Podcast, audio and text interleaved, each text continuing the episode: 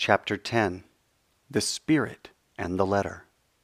Many Christians today, most of whom were not raised in a Torah observant household, are beginning to feel a restlessness, a stirring caused by a predominantly New Testament understanding of who God is. Many are beginning to sense that something is missing. At the same time, these folks feel something awakening inside of them, which has lain dormant for generations. For many, a new discovery is being made. Jehovah's commandments contain unfamiliar and exotic treasures to which Christianity as a whole has not been privy for an eon. Many Christians are beginning to look into the commandments not only to see what is limited and allowed, but more than ever, to see if those same commandments might disclose previously unimagined substance, beauty, and value. Because, after all, what we value is made known in our beliefs, and what we believe is revealed only by what we do. So it is with faith. Faith without works is dead. Said another way, to claim belief or trust or loyalty to anything is futile. It's useless until that belief, trust, or loyalty is authenticated through demonstration. Another of the lies that our fathers have inherited is that the Mosaic laws were temporary, burdensome, and incomplete such that Jehovah always planned on eliminating them at the advent of Jesus. As if Jesus were Superman, who saved the day for all the Christians who otherwise would have had to do all that heavy lifting, all that burdensome command keeping that Israel had to do. Christianity has been sold a misconstrued variant of Jehovah's commandments. As a result, we jettisoned the commandments not only in practice, but much more so as the teacher that they were always intended to be.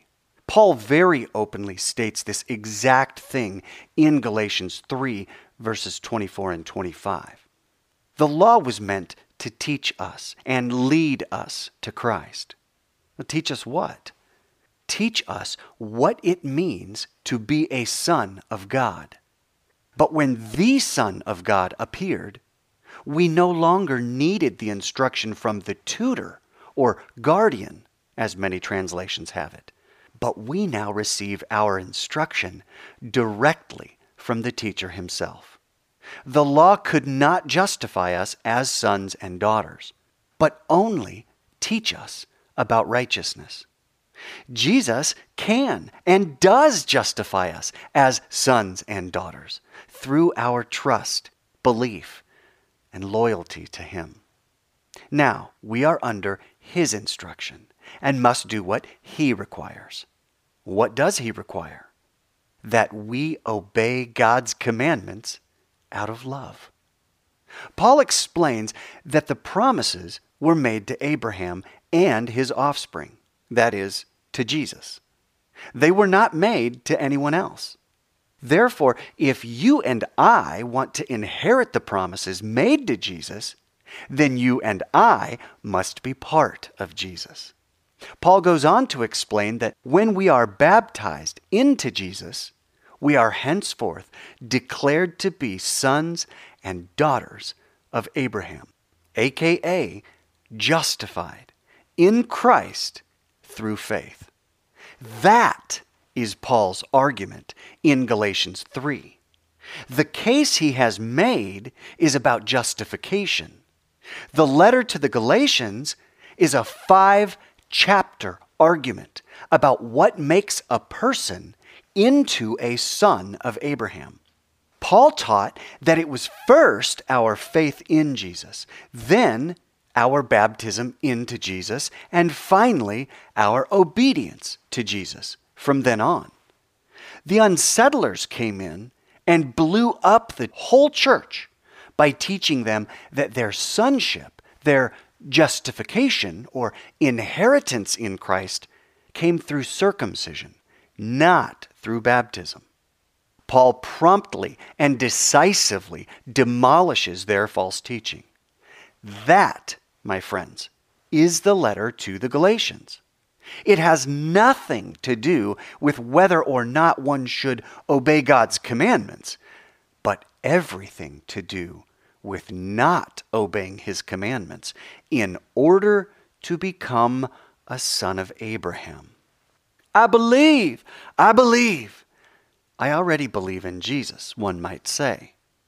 So what? Big deal. Whoop de doo. I am paraphrasing James in chapter 2, verse 19. Even the demons believe that God is one. What difference is there between your belief and the demon's belief? Nothing if there is no demonstration, action, or obedience behind the claim. We put our faith, trust, and loyalty in Jesus. But that is not done by saying it or really feeling it. It is done by obeying his commands. Again, faith without works is dead. We show our faith in Jesus by doing what Jesus said to do. If you love me, keep my commandments. And his commandments are not his own, but they belong to the Father who sent him. To keep Jesus' commands is to keep Jehovah's commands. You cannot escape it, no matter what. If we claim to know Jesus and do not do what he said, we are liars, and the truth is not in us. Remember, there are five principal areas in the New Testament that record very clearly everything that Jesus said for his disciples to do. This corpus of teachings can be found in Matthew, Mark, Luke, John, and Revelation. I have yet to meet anyone that can make a coherent argument showing how Jesus' teachings abolished any part of the law of Moses. How did we miss Paul's rebuke of the Corinthians concerning how some had taken Paul's teachings and set them against Christ's. 1 Corinthians 1 10 through 17. How many times have we heard in our very churches a teaching on how in Paul's letters the law of Moses has been overturned? How are we not guilty of doing the exact same thing that some of those Corinthians were doing. Expanding horizons. Christianity has peered almost exclusively into the writings of the New Testament in order to gain the understanding of who God is and what is His will. Yet no author of any book or letter in the New Testament ever looked into the writings of the New Testament in order to come to know Jehovah or ascertain what his will is. The gospel accounts are the evidence that Jesus is who the Old Testament predicted that he would be. You see, the registry containing the requirements to the position of Messiah is the Old Testament, not the New. My dear friends, we've been looking in the wrong place. We need to begin looking in the same place that Peter, Paul, John, Matthew, James, Luke, and Mark all looked to find out who God is, what his eternal will is, and what Jesus would be like. Moreover, if we want to truly know the God of all creation, we had better heed John's words. Whoever says, I know him, but does not keep his commandments is a liar. John, Jesus, Paul, Peter, James, Joshua, Moses, the prophets of old, and most of all, Jehovah, all seem to think that the commandments are about love. How did we Christians miss this? Mother Nature? I don't think so. Consider the following if a man or woman never read, heard, or lived in a context where one single word of the Bible were on display, what would he or she think of the God who created the world? Or, asked another way, what conclusion would be drawn by someone who only looked to nature for a revelation of who the Creator is? Let's see. Sunsets are beautiful. Rain gives life and turns things green. The sun brings warmth, growth, and light to the whole world. So far, so good. This Creator is beautiful, life giving, a bringer of warmth, light, and He prizes growth and flourishing. All of that is 100% true. Flowers are colorful. Birds sing melodious songs. Lions rip the throats out of gazelles in a blood spurting, sanguinous shower of death. Lightning strikes trees, houses, and people, causing ravenous fires and instant extermination. This world we live in, the nature that surrounds us, reveals something very odd.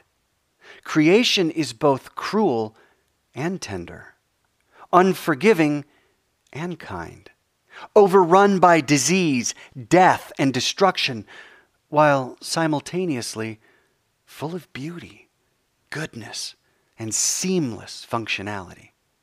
The question is what kind of God is revealed by nature?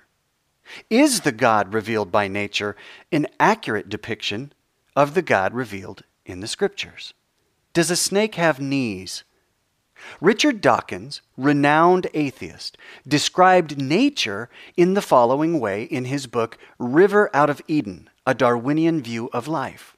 Nature is not cruel only pitilessly indifferent.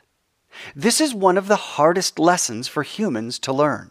We cannot admit that things might be neither good nor evil, neither cruel nor kind, but simply callous, indifferent to all suffering, lacking all purpose. I disagree with Dawkins on only one point in his description of nature. He claims nature lacks all purpose. You see, Richard Dawkins has no choice but to claim that nature lacks all purpose because he rejects the existence of God. If there is no God, there can be no design in nature. And if there is no design in nature, there can be no purpose in nature. Dawkins, through his observation of nature, has actually described it quite fairly. The problem is that Dr. Dawkins personifies nature with adjectives like pitiless, callous, and indifferent. It's almost as if he looks to the laws of nature alone for an answer to the question of what kind of God does nature reveal? Nature is indifferent and pitiless to all suffering. For when was the last time that a coyote heard the cry of a dying rabbit and felt moved to help the bleeding creature into shelter and attend to his wounds? Nature is neither good nor evil. When was the last time that one dog felt really bad about eating another dog's food and subsequently compensated the hungry dog for his unjust act? Or when was the last time that all the cats in the neighborhood held a kitty court and fined a tomcat for impregnating all the females without their feline consent.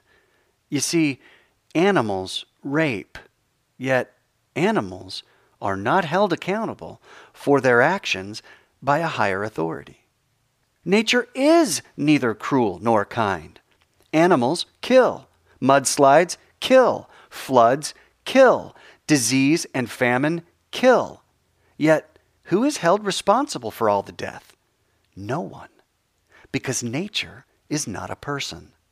It simply is a certain way, whether we like it or not. Nature lacks all purpose. Here, Dr. Dawkins and I disagree sharply. A simple examination of the human body alone reveals far too many purposefully designed attributes to conclude a lack of design ergo, purpose. But if nature did lack purpose, and nature does reveal a pitiless, indifferent, amoral callousness according to human judgment, then what would that say about the God responsible for nature? Houston, we have a problem. Something is terribly wrong. Two plus two is not adding up to four here, folks.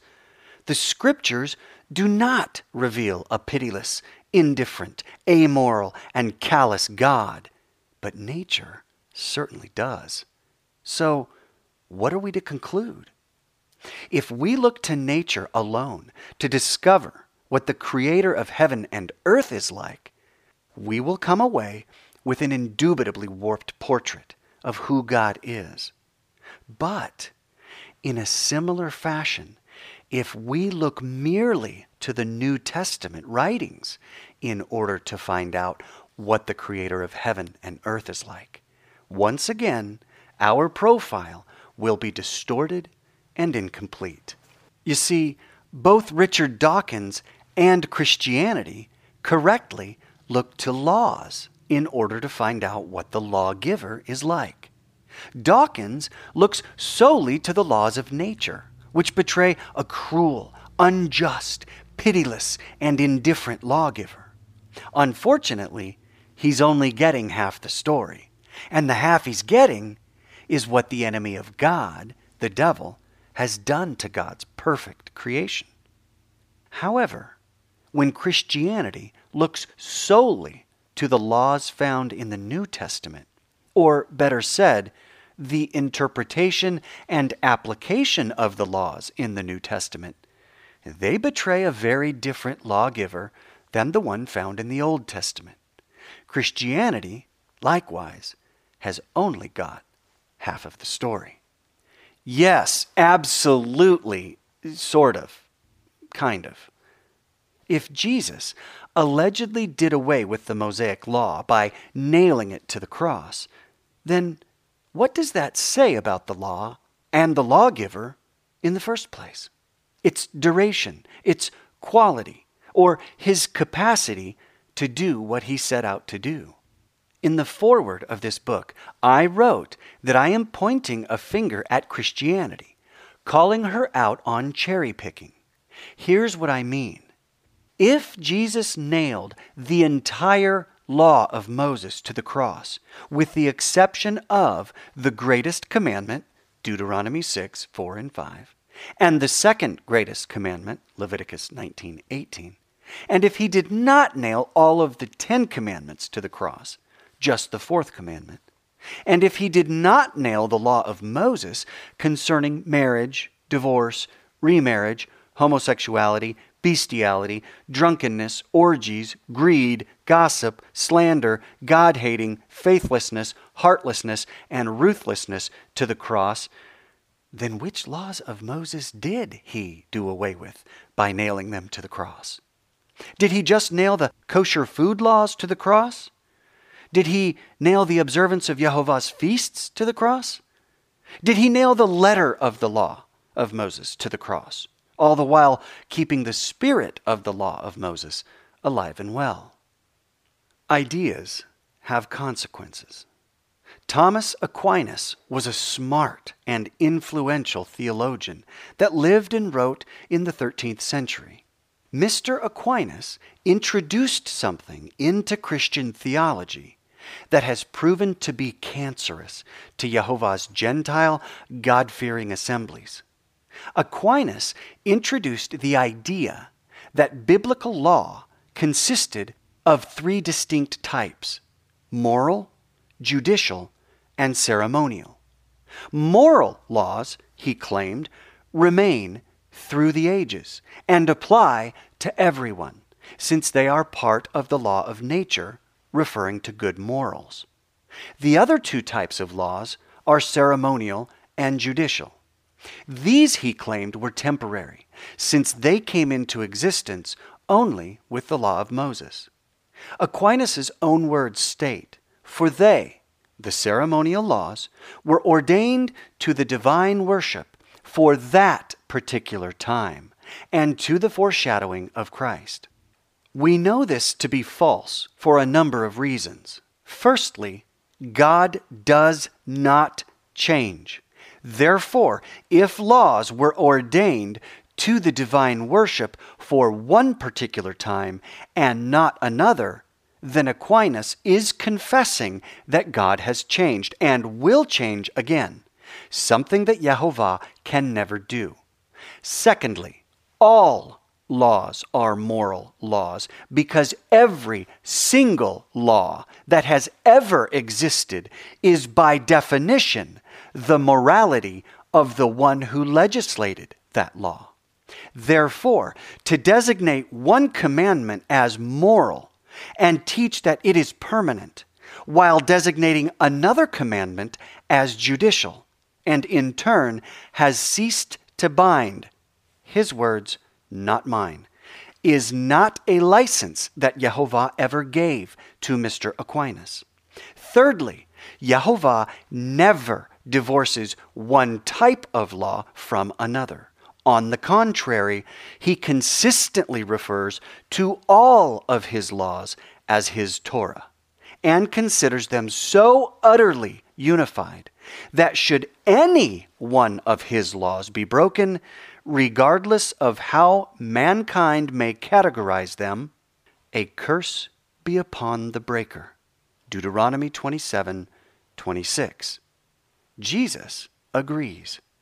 Therefore, whoever relaxes or unbinds one of the least of these commandments and teaches others to do the same will be called least amongst the kingdom of heaven. Mr. Aquinas confused the ability to categorize laws with the ability to separate them. He is not the first to commit this fallacy, nor will he be the last. We have already seen how this error has been perpetuated in modern times with the notion of sacred and secular activities, discussed in chapter 8 of this book. But the reality is that there can exist nothing secular in a realm created by a God who fills all in all. In biblical times, this error can be seen as well. James addressed it in chapter 2, verses 14 through 26, when he reminded his readers that although faith can be named apart from works, the two remain inseparable, as inseparable as a body from its spirit. Once the body is detached from the spirit, it is dead. I would argue that once the letter of the law or physical act is disunited from the spirit or morality of a law, the physical act is also dead. Is this not what Hosea said in chapter 6, verse 6? For I desire steadfast love and not sacrifice, the knowledge of God rather than burnt offerings. This is precisely what the Pharisees had done to the law of Moses in Jesus' day. They had performed surgery on his laws with the goal of mass spiritectomies. This would allow a law to be kept technically without accountability to the moral intent, which is inextricably bound up in the law itself. It is impossible to keep the morality of a law without keeping the intended action of said law. The actions may be expressed differently depending upon the context, but the spirit cannot be removed from the letter.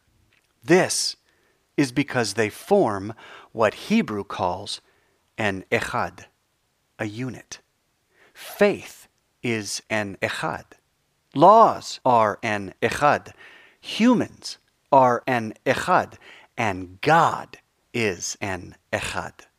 All of them have a part and a counterpart that cannot and will not stand alone and remain unchanged. Laws, it turns out, are a lot like humans. Every human has a non physical spirit. and every human has a physical body. Together, the two are indivisibly interwoven to make a human nephesh, you say in Hebrew, or soul. Likewise, every law contains two elements a spirit and a letter. Said another way, every law has both a non physical aspect and a physical one. The spirit of a law is the intent and purpose of the lawgiver, his motive, you might say. The letter of the law is its execution, its act, its performance. No court can legislate agreement with or affirmation of motive or intention. In other words, no human court of law can obligate me or you to keep the spirit of any law. I cannot be penalized for not affirming a law's purpose. I cannot be charged for disagreeing with the law's intention. I cannot incur guilt for carrying out a law even if my intention was to do otherwise. Every single law in existence is the legislation of somebody's morality. That means that every law begins with the non physical, but must be expressed physically through execution or doing some action. Although you may have never been pulled over by a state trooper and ticketed for not liking the speed limit that you were obeying, the spirit of the law still matters in a court of law. This is especially true when one breaks the law. The spirit of the law is always taken into consideration. What was the breaker's intent? What was her motive? Did he do it on purpose? Did she intend to cause harm, or was it accidental? This is the reason that taking someone's life is separated into categories like manslaughter, first degree murder, second degree murder, and so on. If the spirit of the law matters in human courts, how much more does it matter in a heavenly court? Yehovah indeed cares where your heart is when the subject of law keeping is on the table. God the Father knows that strict obedience to a body of laws is dead, hollow, sterile, and of no avail if there is no faith driving the execution of said laws. Now that we've seen how each and every law, whether human or divine, contains both a spirit and a letter, let's look at a handful of Jehovah's laws in the Torah that they might teach us more about our divine lawgiver. Put on your spelunking hat and grab your pickaxe because the 22nd chapter of Deuteronomy is a veritable gold mine of riches and wealth a treasure trove into the heart and soul of Jehovah. The least of the commands. Deuteronomy 22, 6 and 7. If you come across a bird's nest in any tree or on the ground with young ones or eggs, and the mother sitting on the young or on the eggs, you shall not take the mother with the young you shall let the mother go, but the young you may take for yourself, that it may go well with you, and that you may live long. Many a sage of old considered this commandment to be the least of all the commandments in the Torah. Why? Because it's about birds, nests, and eggs. Laws like this one don't often come across the benches of the Supreme Court. Let's examine, firstly, the letter of this law. What does it say, and how should one carry out this law? Happenstance is the framework. If you happen to come across a bird's nest in a tree or on the ground and see mama bird sitting on her hatchlings or eggs, what should you do? Yehovah commands that you not take the mother with the young but let her go. There might be some arm flapping and squawking needed on your part, but after she flies away, you may purloin her shelled offspring for a breakfast burrito later on. Fairly simple and straightforward. That is the letter of this law. That is how one is supposed to keep this law. But what is the spirit of this law? Or said another way, what is the lawgiver's intent or purpose with this law? That is the question that will allow us to descend into the far reaches of God's mind. You're getting warmer, warmer. At the end of the commandment on how to behave around birds and nests, there is an embedded clue just waiting to be dislodged and beheld. I want to let you in on a little secret. Whenever I want to see if a sentence, phrase, or word in the New Testament is connected to one in the Old, I use the King James Version. The KJV tends to keep continuity in translations between the two testaments. On your favorite online website, like BibleGateway.com, for example, if one types in the words, Thy days may be long, from this command concerning our feathered friends, only one other passage appears Exodus 20 and verse 12. Honor thy father and thy mother, that thy days may be long upon the land which Jehovah thy God giveth thee. Now, isn't that something? The first occurrence of the words, Thy days may be long, is found inside of a commandment to honor father and mother. What is it that one is supposed to shoo away from the nest again? Ah, yes, a mother. Now we have unlocked a previously unknown truth about our beloved God and Father. He wants us to honor all fathers and mothers, not just the ones who can send us to our rooms without supper.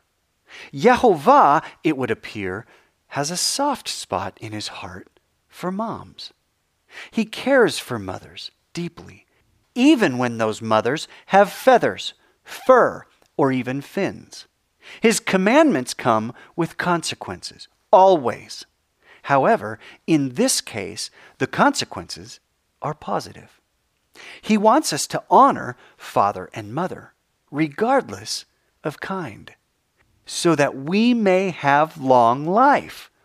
The consequence for honoring parents is long life. It is also the same consequence for honoring bird mothers, found in what was considered to be the least of all the commandments in the Torah. So, if Yehovah places the same positive consequence for honoring a human mother found in the Ten Commandments as he does when honoring a bird mother found in Deuteronomy 22, then what does that tell you about the assessment of greatest and least that man may assign to Jehovah's commandments?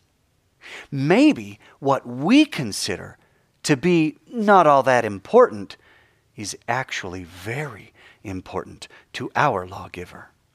Jehovah seems to really care for mothers. But here's the amazing thing he doesn't just care for human mothers or even for mothers of an avian kind. He cares for all kinds of mothers.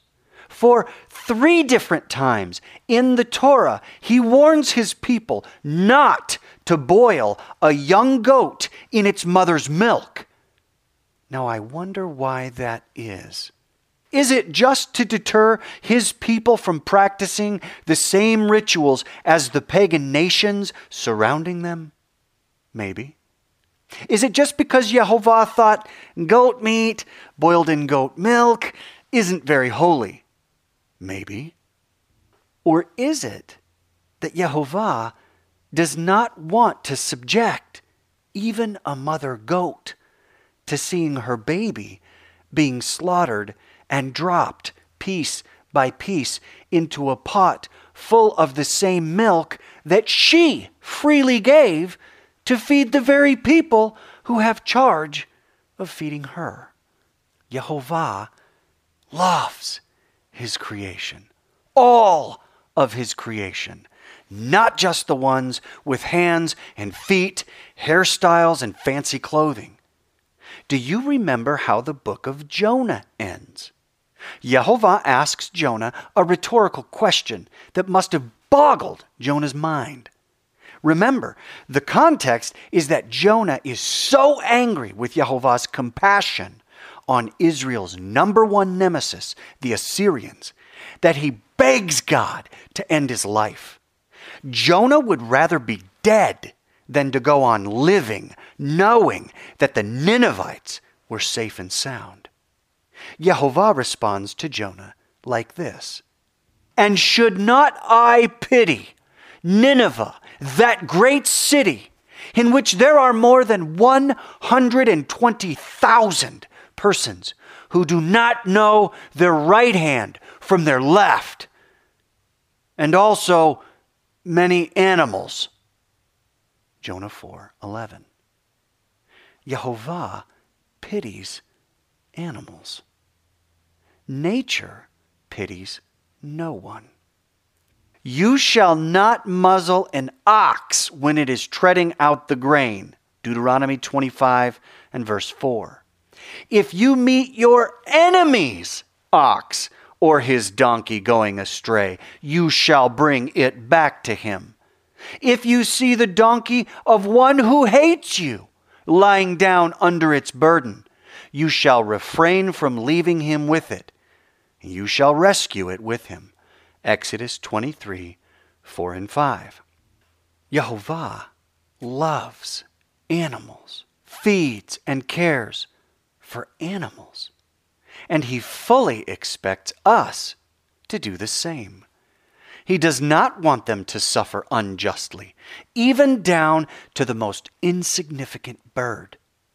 Mothers mean the world to our Heavenly Father, even amongst the animals. He loves them so much that they're going to be around in the next age. For he says of the world to come, The wolf shall dwell with the lamb, and the leopard shall lie down with the young goat, and the calf and the lion and the fattened calf together, and a little child shall lead them. The cow and the bear shall graze their young shall lie down together, and the lion shall eat straw like the ox. The nursing child shall play over the hole of the cobra, and the weaned child shall put his hand on the adder's den. They shall not hurt or destroy in all my holy mountain, for the earth shall be full of the knowledge of Yehovah as the waters cover the sea. Isaiah 11, 6 through 9. Since Deuteronomy 22, 6 through 7 was so good and so enlightening, let's look at one more commandment from the same chapter, verse 8. When you build a new house, you shall make a parapet for your roof, that you may not bring the guilt of blood upon your house if anyone should fall from it. The letter of the law states that a parapet, or protective fence, shall be put around the roof so that no one falls off the roof accidentally and suffers damage. That this law is practical, there can be no doubt. It does not seem to be all that difficult to follow. What may have been difficult for the adherents to this law was the extra cost of materials and labor to erect such a safeguarding enclosure. Think about who would be most prone to falling off of a large, flat roof where an entire family could eat, play, and even run around catching a cool evening breeze after enduring an arid day on the sweltering sand. Who was at risk? Kids, older folks, distracted persons, to name a few. Anyone could conceivably fall from a roof given just the wrong circumstance. Yehovah said, Put up a fence because otherwise, if someone does fall from your roof and it lacks the parapet that I told you to build, I'm holding you accountable for the injury or death of the one who fell. Yikes. What does the letter of this law reveal? It reveals that safeties and preventative measures are not only sanctioned, but mandatory for all new dwellings. Pretty straightforward. What does the spirit of this law manifest about our lofty legislator? He seems to value life. He seems to believe that safety is paramount. He may even highly regard forethought. The spirit of this law also tells us something more about our God. It tells us that He is just and will most certainly hold the breaker of this law liable to damages, even unto death. That means that He cares deeply for those who suffer injury or damage as a result of another's negligence. He doesn't just care for the hurt child, but for anyone who is harmed from a preventable situation. Let's go one more level down. For this one, we'll need our night vision goggles and some rope because we're going deep. Double entendre. When you build a new house, you shall make a parapet for your roof, that you may not bring the guilt of blood upon your house, if anyone should fall from it. Like tomb raiders accessing a centuries old vault, we begin to peer into Jehovah's long lost chambers of wealth that are his eternal commandments. As we set out on our explorations of God's will, we need to be ever mindful of both aspects of every law. There is the execution or performance called the letter of the law, and there is the purpose, intent of every command called the spirit of the law. In the commandment above, first we need to ask what is a house? It's a building where people live. True enough. But what did Joshua think a house was in the following sentence out of Joshua 24:15?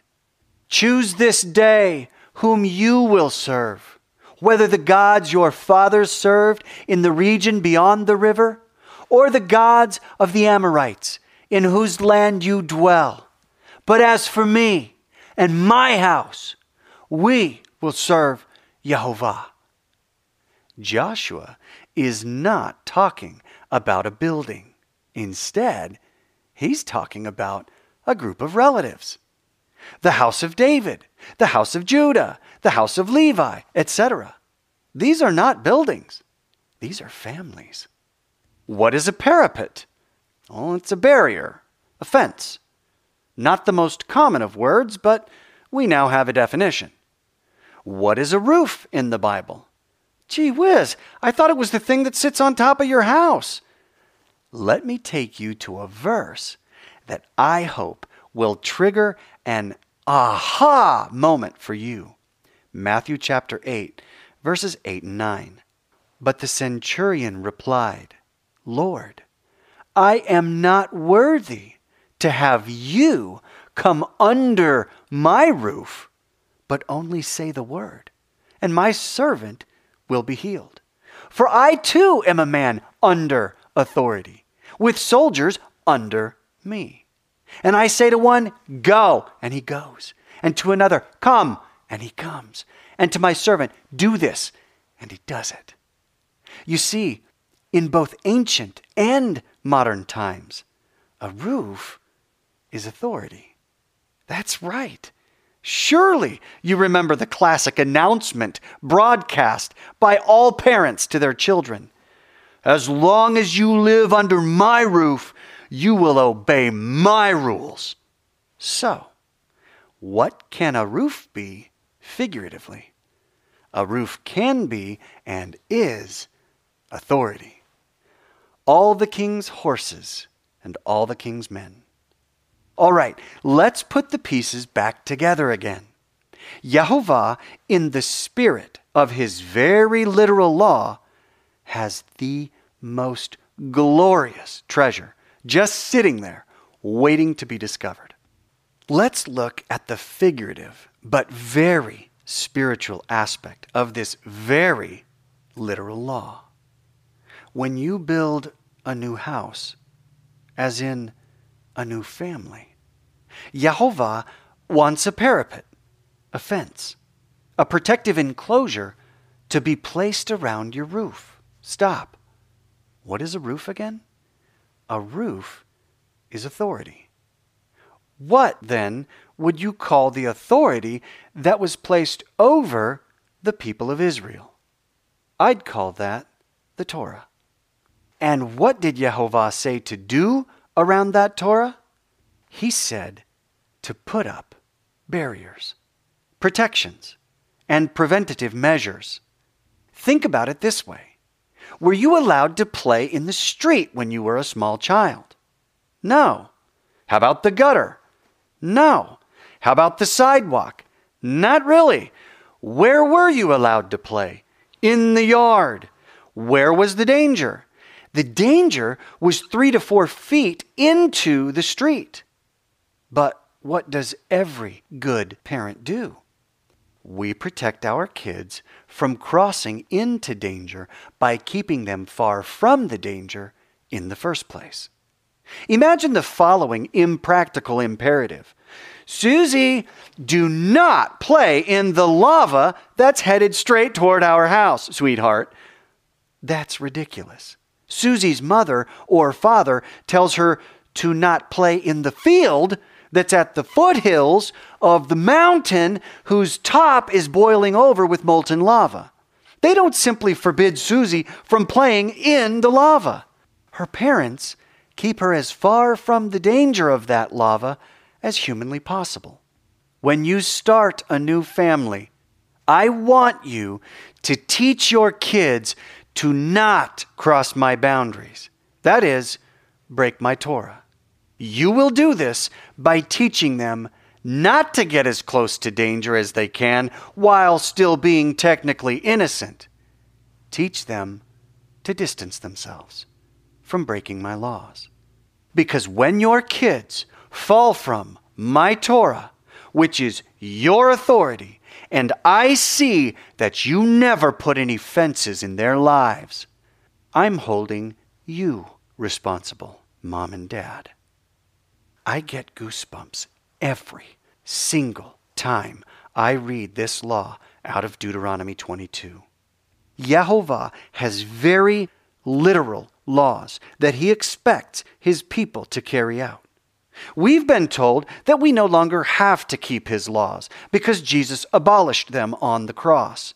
But tragically, when we stop looking to his laws to teach us who he is, we forfeit the most splendid and stunning gifts that afford us glimpses into Yehovah's heart and soul.